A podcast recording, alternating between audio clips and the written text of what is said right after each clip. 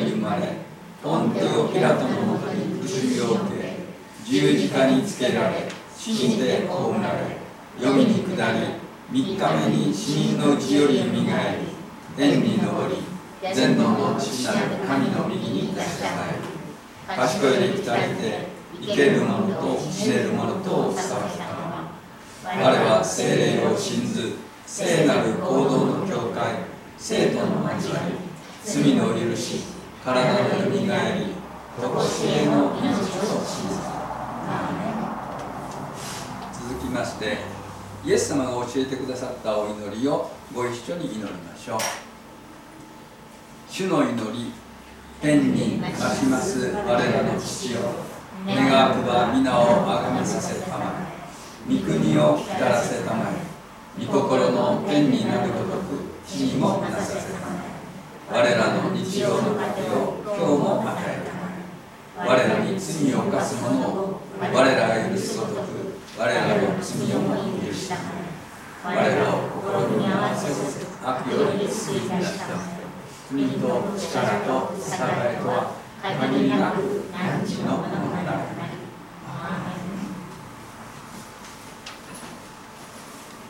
では続きまして司会者がお祈りをさせていただきます皆様心を合わせていただければ幸いですではお祈りさせていただきます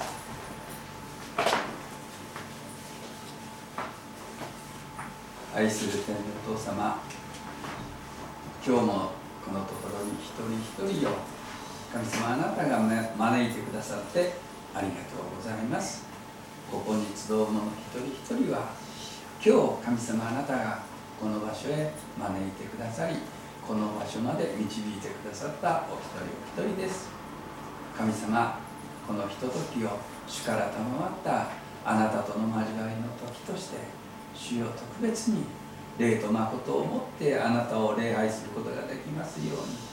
その特別な時として神様どうぞこの時を用いてください。私たちの心を主よどうかあなたにしっかりと向けあなたと素晴らしい交わりをすることができますように。帰ってください。今年も11月の礼拝が今日で終わりです。そして来週からは12月あなたがこの世に来てくださった。イエス様がこの世に来てくださった。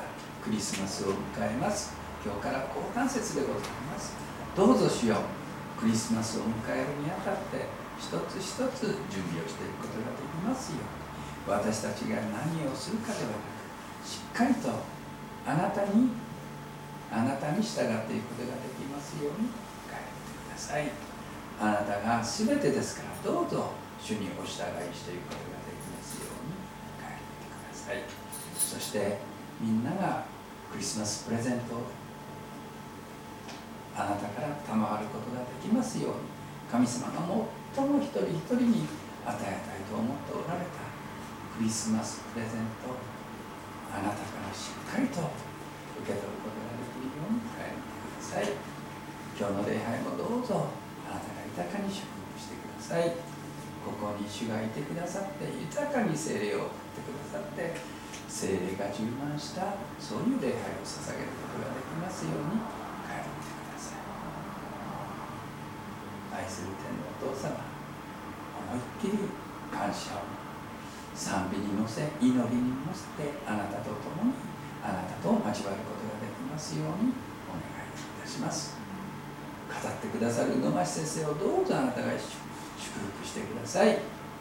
主の言葉を神様あなたの言葉を預かるものですからそれをそのまんまにまっすぐに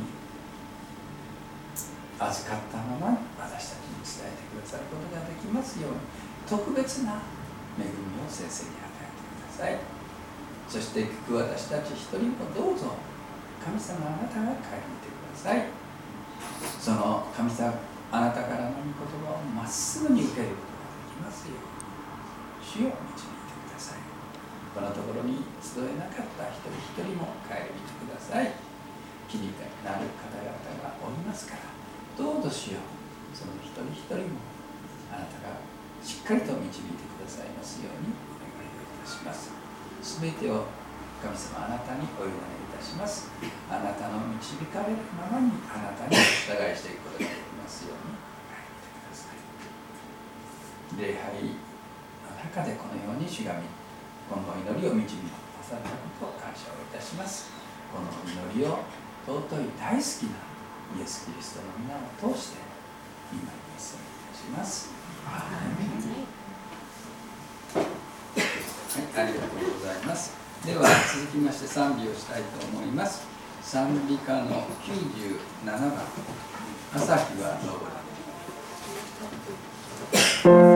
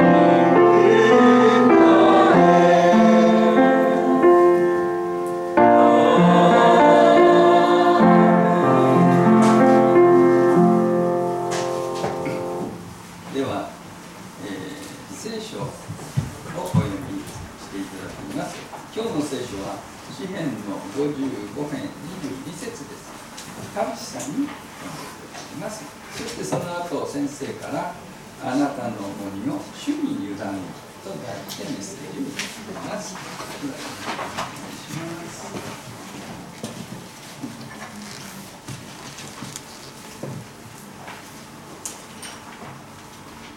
旧約聖書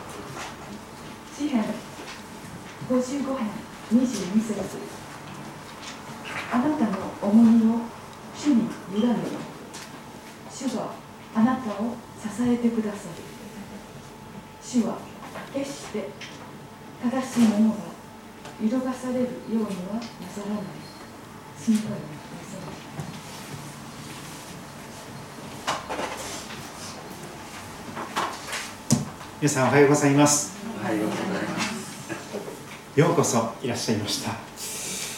そして今年も今日から大降雪アドベントの時を迎えることができました。暗闇の中に死の影の地に住んでいた者たちに光が照ったと聖書は語ります。この世界は本当に至る所死の影の地でありましょう望みなきところ。静かな諦めしかない。しかしそこに希望の源である神様ご自身が来てくださった。そのことをぜひ受け止めていけたらと思っております。短く祈ります。すべて疲れている人重荷を負っている人は私のところに来なさい。私があなた方を休ませてあげます。優しい声をかけていてくださる主イエス・キリストの父なる神様。あなたこそあのサンタクロースのような方です。本当に最高のギフトを私たちのために年頃に用意しそしてそれを届けてくださった方です。どうか神様クリスマスに向かうこの季節クリスマスの意味をしっかりとかみしめることができますように。そして実際にこのクリスマスの本家本元元祖であるキリスト教会を通して神様あなたのクリスマスの喜びを十二分に味わわさせていただけますようによろしくお導きください。主をお語りください。しもべは聞いております。愛する主イエス・キリストのお名前によって祈ります。アーメン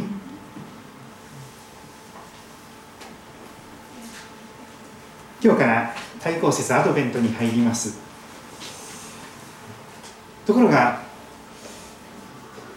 このカレンダーでやりますと25日よりも1週間先にクリスマス礼拝を迎えてしまうということになります。それでクリスマス礼拝を2回した方がいいのかちょうど今年は25日が日曜日になっております。それでいろいろと皆さんと相談しましてこの教会では来週からアドベントの明かりを一つつけることにしました。つまり25日クリスマスの時にその時4つの明かりが灯ってその日にクリスマス礼拝をしましょうということになっております。すでにイルミネーションが夜輝いておりこのような素敵な飾りやいろんなものが皆さんによって飾られておりますけれども主を待ち望みつつ今日まだ明かりがありませんが主の光を待ち望みつつこの時を迎えていけたらと思っております。今日は詩篇の55編旧約聖書の支援の55編からあなたの重荷を主に委ねよという題でメッセージを語ります。あなたの重荷を主に委ねよ。主があなたを支えてくださるから。主は決して正しいものが揺るがされるようにはなさらない。この詩篇の55編22節の御言葉を味わっていけたらと思っております。皆さん聖書をお持ちでしょうか？私が使う聖書は新化訳2017という今から5年ほど前に訳されたものですけれども皆さんの持ってらっしゃる聖書と少し違うかもしれませんが聞き比べてまた味わっていただけたらと思います。詩篇の55編。詩篇は章と呼ばずに編と言いますけれども詩篇の55編の全体を今日見ていけたらと思っております。1節から23節までありますがそれを4つの部分起承転結に分けて味わっていけたらと思っています。聖書そのものが起承転結に書かれていると思います。そしてそれぞれのところにおいて起承転結に分けていくことができます。祈りもそうなんです。初めから「ハレルヤ感謝しますしよう」というそういう祈りにならないことが多いです。最初はもう死にかけて本当に主よ助けてください主よそういう祈りから始まるでしょう。ダビデもそうだったんです。あの主は私の羊飼い。私は乏しいことがありませんとの詩篇23分を読んだ。ダビデが多くの詩篇を書き記しそれが歌になって歌われました。55編もそうです。指揮者のために弦楽器に合わせてダビデのマスキールと記されております。指揮者にこれが楽譜とともに渡された歌詞の歌の歌詞なんです。そして楽器の伴奏がつきます。弦楽器。今で言うならばバイオリンとかチェロとかコントラバスとかいろんなものが使われていくでしょう。ギターもそして盾事のようなものも用いられていったことでしょう。ダビデがこれを作詞作曲していったかと思います。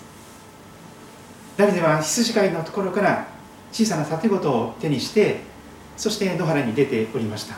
羊の番をしながらポロポロとですね盾事を奏でながら作詞作曲していったと思います。ソングライターですね。そして1節から11節が起承転結の木の部分です。人生のどん底からうめくようにうめくように祈りが発せられます。一節がその悲痛な祈りの最初の言葉です。神様聞いてください。神様耳に入れてください。私の祈りを。耳を閉ざさないでください。聞いてください主よ。よくですねあの聞いてほしいことがあると「ねえ聞いてよ。聞いて聞いて」と楽しげに言う場合もありますが悲しいことが起こるともう悲痛な叫びです。聞いてください。ダビデは本当にもう意気消沈してそして視点抜刀の苦しみの中でかろうじて声を上げます。主よ聞いてください。私の祈りを。耳に入れてください。閉ざさないでください耳を。私の切なるこの願いにどうか耳を傾けて2節。私を御心に留め私に答えてください。そしてどんな状況でこれが歌われ始めているのか。私は悲嘆に暮れ泣き叫んでいます。もう次から次へとポロポロポロポロ涙が出てきて仕方がない。泣けて泣けて仕方がない状況です。そしてもうそれは叫びになりまるで獣のようにでこんなことになっているんだ。どうしてこんなことだ。本当につらい。本当に悲しい。本当に。その理由をダビデは語り始めます。3節。それは敵の叫びと悪者の迫害のためです。どんな人にも敵が現れてくるでしょう。敵の叫びと悪者の迫害のためにダビデは悲嘆に暮れ泣き叫んでおります。しかしその中から悲痛な祈りを上げています。彼らは私に災いを降りかからせ怒って私を責め立てています。すごく激しく攻撃してくる。いじめてくる。そしてもう悲しくて悔しくて涙が涙がポロポロ出てくる。私の心は内にもたえ死の恐怖が私を襲っています。恐れと震えが私に起こり戦慄が私を包みました。最大限に恐ろしい言葉が使われています。皆さんあのホラー映画というのをご覧になることがあれですかね。私はほとんど見ません。あえて避けますそういう怖い映画ホラーホラーホラー映画というのはとっても恐ろしい心臓止まりそうになるほど恐ろしいそういう恐ろしいものです。ホラーという言葉がここで使われています。英語の聖書を見ます。私の心はもう内にもだえ死の恐怖が私に襲いかかってくる。死の恐怖です。もう殺される。もう殺される。もう殺される。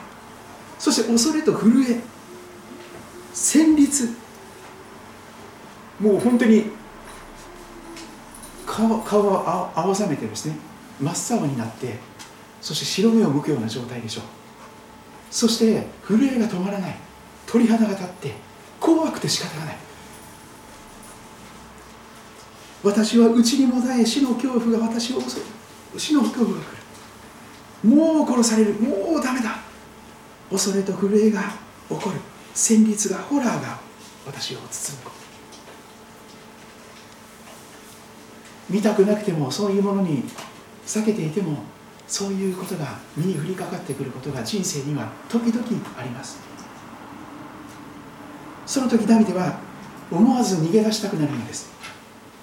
ああ私は鳩のように翼があったら翼をくださいという歌がありますけど鳩のように翼があったら飛び去ってどっかへ行って休むことできるのにああどこか遠くへ逃げ去り逃れ去り荒野の中に宿りたい。嵐と早手を避けて今本当に嵐の状態なんだ。台風がハリケーンが来てるんです。そこから一刻も早く逃れて安らぎの地に逃げたい。逃れ場に急ぎたい。でも私には翼がない。どこにも逃げられない。その中でダビデは苦しんでいます。そして祈っているのです。主よ彼らの舌を混乱させて分裂させてください。あのバベルバベルの塔のように言葉を混乱させて彼らが一致団結して私を攻撃してくることがないように。私はこの都の中に暴虐と争いを見ています。ダビデは山の上の城壁に囲まれたエルサレムのお城の中にいたと思います。しかしその鉄壁の防御を誇るようなその都の中になんと敵が侵入しているのであります。どこに逃げても敵は追っかけてきます。絶対安全だというところに入っていてもそこにも敵が入ってくるのです。それが人生でしょう。私はこのエルサレムの都の中にも暴虐と争いを見ています。昼も夜も彼らは城壁の上を歩き回りそして不法と害悪が都のただ中にある。破滅が都のただ中にあり虐待と詐欺はその広場を離れない。日本で言うならば東京の都心でしょう。かつての江戸城。皇居のような場所。そこの中にその東京都内に悪がはびこっている。詐欺が虐待が破滅が都のただ中にある。花の都大都会大東京と思ってもそこはとんでもないと。こエルサレムもそのような場所になっていたのです。神の都であるにもかかわらずそこには虐待と詐欺と破滅が不法と害悪が都のただ中に都のただ中にとダビデは語ります。神が共におられて天から神が見守っていてくださる神の都なんですよ。城壁に囲まれて絶対安全と思われる一番素晴らしいセキュリティに囲まれた場所ですよ。でもそこがぐちゃぐちゃな状態なんです。エルサレムの都がそうであるならばどこに行っても同じ状況でしょう。どこに逃げてももっと同じようなもっとひどい状況があるかもしれない。気象点結の章の部分に移りましょう。12節から15節です。そこにはダビデがなぜそれほどまでにうめき苦しんでいるのかそして驚愕しているのか。人生にはまさかの坂が坂があると言われます。まさかそんなことがあるはずがない。でもそのまさかが起こってしまうのが人生なんです。想定外です。まさに想定外。もう本当に一番信頼して一番頼っているような人が裏切るのであります。手のひらを返すように。ダビデはうめきながら主に申し上げます。誠にアーメン主よそうなんですよ。私をそしっているのは敵じゃないんです。それなら私は忍ぶことができますよ。私に向かって高ぶっているのは私を憎むものではないんです主よ。それなら私は身を隠すことができるでしょう。そして13節。それはお前私の同輩私と同じような立場にいる者私の親友ベストフレンド。私の親友のお前なのだとダビデは語ります。皆さんにも同期の桜のような方がいらっしゃるでしょう。本当に親しい一緒に夜を語り明かすようなお友達がいらっしゃるでしょう。そして本当に無二の親友と言われるような人がいらっしゃるでしょう。しかしその方があなたを裏切ったらどうなりますか？ダビデはそういうことを味わっていたのです。まさかの坂が起こる。このこの人が私に手のひらを返された。本当に心を開いて何でも分かち合っていたはずの人がまさかまさかの裏切り行為。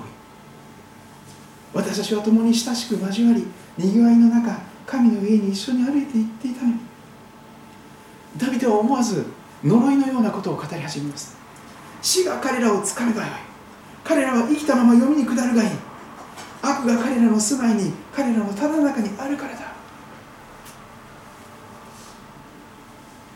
まさかの坂の中で驚愕しながらもう本当になぜなぜですか神様。なぜですか。と問わずに言われないなぜお前は私を裏切ったのだ。それは祈りのプロセスです。祈りにも起承転結があるんです。木の部分はもう本当に切羽詰まってもううめくような祈りしか出ないでしょう。そしてその中でなぜ私がこういう状況なのかということを心を注ぎ出して神様に申し上げていきます。神様今こんな大変な状況なんです。こんなありえないことが起こって私本当にもうどうしたらいいんでしょう神様。思わず呪いのようなことまで細々してるかもしれません。人間ですから。あの人さえいなければなんであの人が私を裏切ったのか。どれだけ私が信頼して心開いて本当に友として歩んでいたのにどうして？しかしそういう誰にも言えないようなことを神様に心を注ぎ出して祈っておりますと申し上げておりますとそういう祈りを主はちゃんと聞いてくださるんです。そしてしばらく祈っておりますと心が変えられていきます。祈りというのは祈っているうちにあなた自身を変えていくものであります。それは神様との親しいお交わりなんですから。神様の御懐に飛び込んでいって泣き言を言うことですから。そこで神様が抱きしめてくれて全部聞いてくださるんですよ。そういう時にああ確かに神様がこんな私の泣き言を聞いてくださっている。確かに神様が全てを分かっていてくださるという神様を体験していくことになります。その時にゆとりが余裕が出てきます。それが天になっていきます。起承転結の天です。祈りには天天気が訪れます。それまでもう切羽詰まってもう必死で自分のことを申し上げるしかなかった。しかし少し冷静になって落ち着きを取り戻してそしてゆとりが平安が与えられていきます。その後の言葉が16節に続きます。私が神様を呼ぶと主は私を救ってくださるそれはすでに主の救いを体験し始めた人が語る言葉でしょう。私が神様に祈りを叫ぶと呼ぶと主は私を救ってくださりつつある。しかしそれは一筋縄ではいきません。祈りはそんな簡単に電子レンジのように書かれることはあまりないですね。17節をご覧ください。夕べに朝にまた真昼にと続きます。一日中ですね。夕べに朝に真昼に私はうめき嘆き続ける。でもすると主は私の声を聞いてくださると記されますダビデは23分祈った中でこの天のところに導かれたわけではないんです。祈りを数分で済ませてはいけません。もう本当に何時間でも泣き言言っていいんです神様の前。にでもその中ですると主は私の声を聞いてくださるという確かな手応えを感じるんです。そこに主の御臨在を感じる。そしてその聖女の中に自分がすでに入って主と共にいるというその厳粛なしかし慰めと幸いに満ちた神様と一緒にいる時間がそこに共有されてきます。確かに私の声を聞いていてくださる神様の手応えをのれんに腕押しではなくてぬかに釘でもなくてそこに神様がおられて確かに私のこの小さな泣き言に小さな祈りに聞いていてくださる。そこにいてじっと聞いていてくださるという神様を体験しております。主は私の魂を敵の挑戦から平和のうちにあがない出してくださるもうすでに確信が与えられつつあります。主はあがない出してくださる私の私と争う者が多いから神様は聞き彼らを苦しめられる。神様が私の味方として敵をやっつけてください。昔から御座についておられる方は私の味方として彼らを苦しめてください。彼は親しい者にまで手を伸ばし自分の制約を犯しているその口はよどみなく語るが心には戦いがある。その言葉は油よりも滑らかだがそれは抜き身の剣である。まことしやかに優しい言葉を語る人がたくさんいらっしゃいます。でもその心の中には恐ろしい殺意が秘められています。抜き身の剣が隠されています。そしてそこには毒が塗られているのです。しかし祈りの起承転結天まで来ますともはやすでに祈りの中で勝利者となっています。祈りの中で確信が与えられて祈りの中で癒しが与えられて癒しの中で主の前に信仰告白のようなことが起こります。そして結論の部分。夕べに朝に真昼にうめきながら祈り続けていたダビデはついに祈りの結論に起承転結のケツの部分にたどり着きます。22節。それが今日一緒に味わいたい御言葉であります。そこで出てくるのです。あなたの重荷を主に委ねよ主はあなたを支えてください。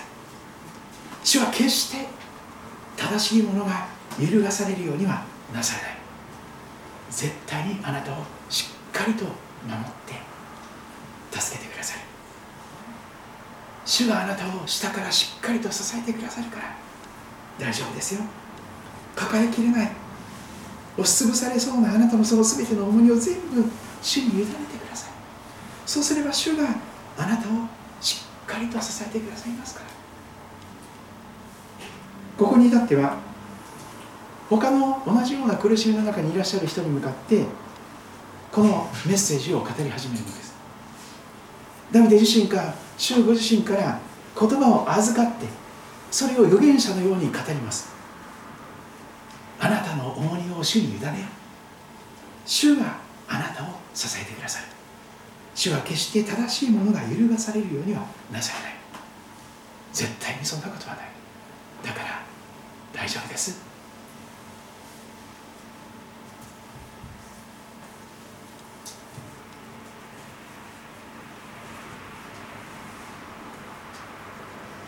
ここでちょっと引っかかる言葉があるかもしれません。いやかなり引っかかるでしょ。う一番最後の文章です。主は決して正しいものが揺るがされるようにはなさらないと書かれています。さて私は正しいものであるならか。正しいものこれは一体誰のことなのか。いろんな表現ができると思います。この22節だけで考えるならばここで言われている正しいものとは重荷を主に委ねるものであります。重荷を主に委ねるものがここで言われている正しいものでしょう。逆に重荷を主に委ねないで自分だけで背負い続けて頑張り続けている人それは正しい人とは言えません。単に頑張り続けて顔を張っているだけでですねあの正しい人ではないんです。俺が正しい俺は間違っていない。俺は謝る必要がない。俺は強い。ってやってるだけですか？らもう一つはその後の言葉を見ていきますならば別の言葉で言い返さ言い直されているように思います。しかし主よあなたは彼らを滅びの穴に落とされます。人の血を流す者どもと欺く者どもは聞かずの半ばも生きられないでしょう。しかし私はあなたにより頼みます。このことです私はあなたにより頼みます。正しいものとは主により頼むものでしょう。心尽くして神様助けてって主により頼むもの。それが聖書的な意味で正しい人でしょう自分の悟りに頼って主により頼まないものは正しいものではありません。でも主を助けてください。主を私は心を尽くしてあなたにより頼みます。その人こそ正しいものであります。主は決して正しいもの重荷を主に委ねるもの主により頼むものが揺るがされるようにはなされない。そのように読んできますとまさに励まされる言葉ではありませんか。ああ私は主の前に本当は正しくないけれどもでも重荷を主に委ねていく。主により頼んでいくものとして主が新しいと認めてくださるならその私を主はしっかりと守ってくださる。支えてくださる。支え続けてください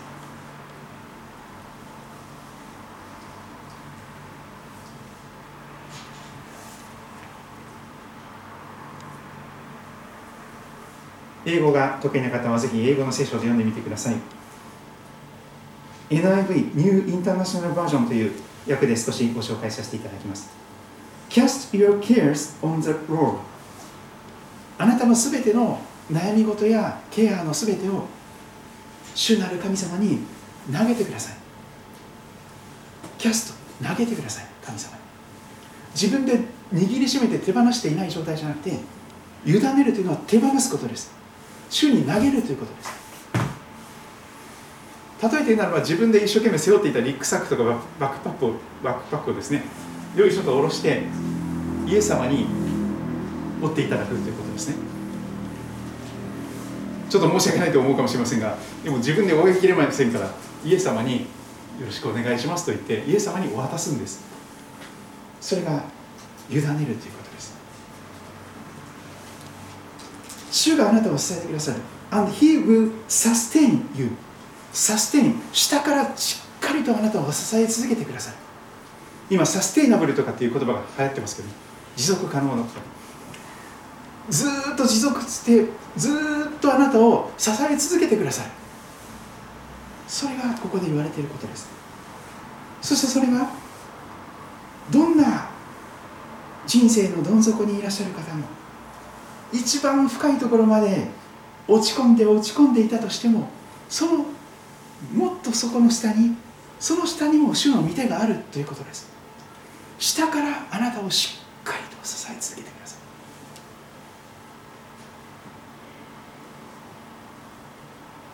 ある方は言いました。クリスチャンになって何が一番救いになっていますか？クリスチャンになっても悩んで悩んで本当に落ち込むことがあるんです本当にどん底のようになってもう引きこもって布団かぶって寝ることしかできない状態があります。でも私がどん底にいる時にも主の御手がその下にあるということを実感できる時それこそが私の救いなんです。そうです。皆さんも苦しみの中でこそ祈ってください。苦しみの中でこそうめいてください。神様に向かって。そうしますとその苦しみの下に主の御手があるという体験をすることができます。そしてどん底まで落ちたかもしれないけどでもそこからまた立ち上がって元気になってまだ歩み始めることができる。その力を主が与えてくださいます。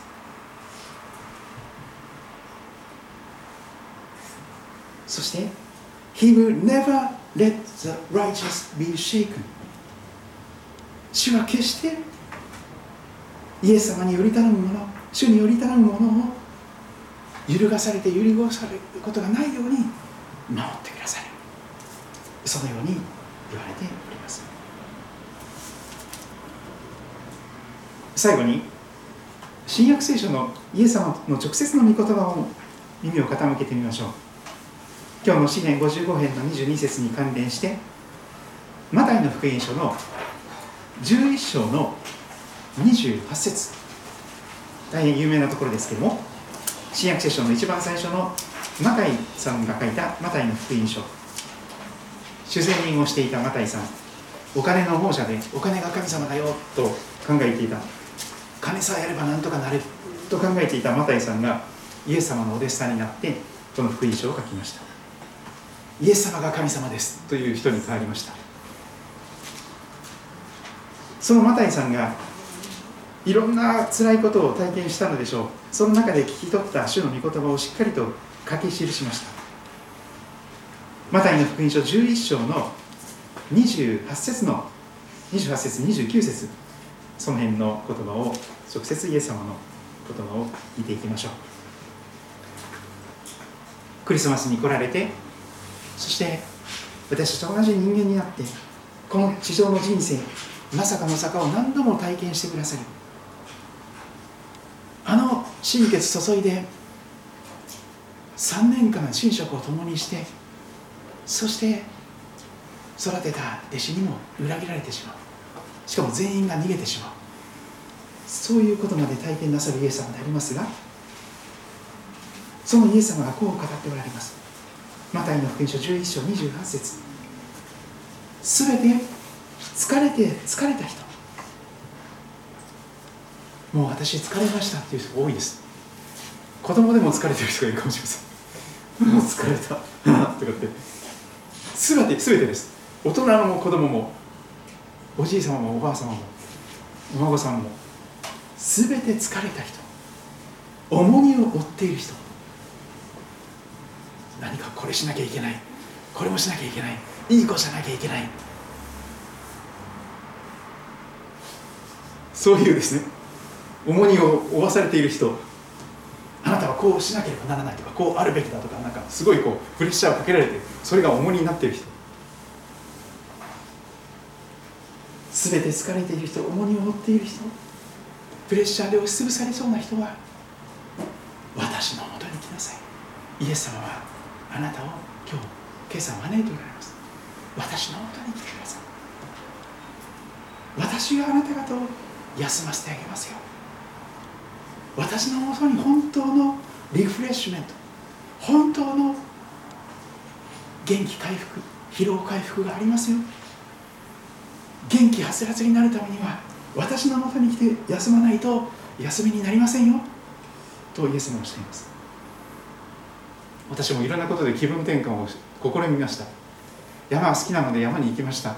バイク好きなのでバイク乗り回しました。房総半島を暴走しました。ところがやっぱりイエス様のもとに行かなければ疲れは取れません。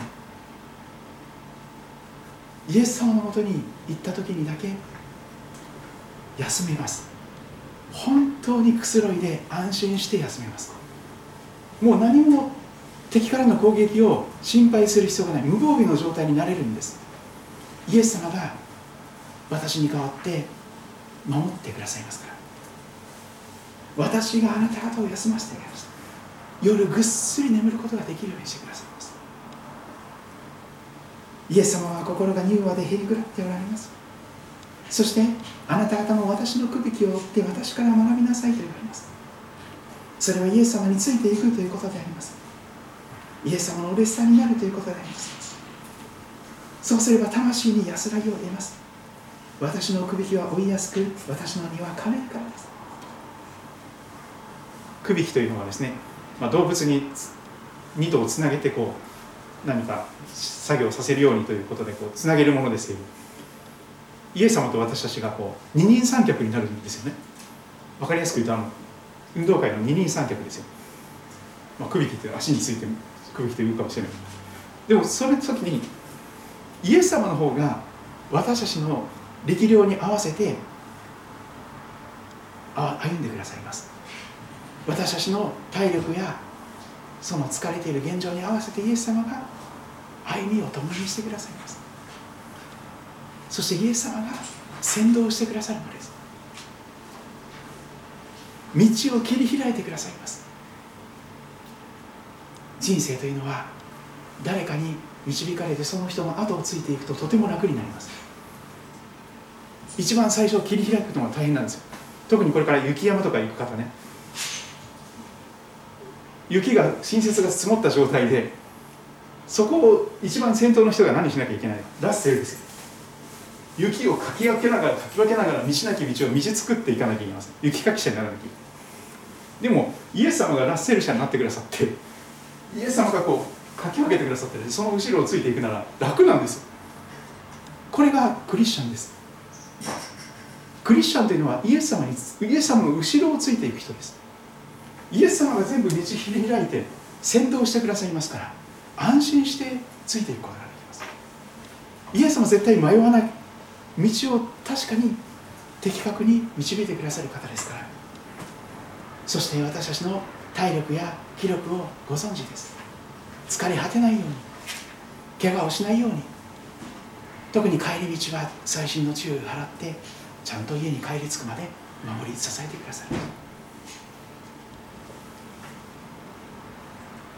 あなたの重荷を主に委ねよ主があなたを支えてくださる。主は決して正しいもの。重荷を主に委ねるもの。主により頼むもの。イエス様に身を避けるものを揺るがされるようにはなさらない。主の前にそれぞれ祈りの時を持っていただけたらと願います。ぜひイエス様は私の重荷のすべてを今あなたに委ねます。私を支えてください。あなたによりより頼みます。あなたに身を避けます。あなたのもとに行きます。私をしっかりと支えてくださいとそう祈っていこうではありませんか。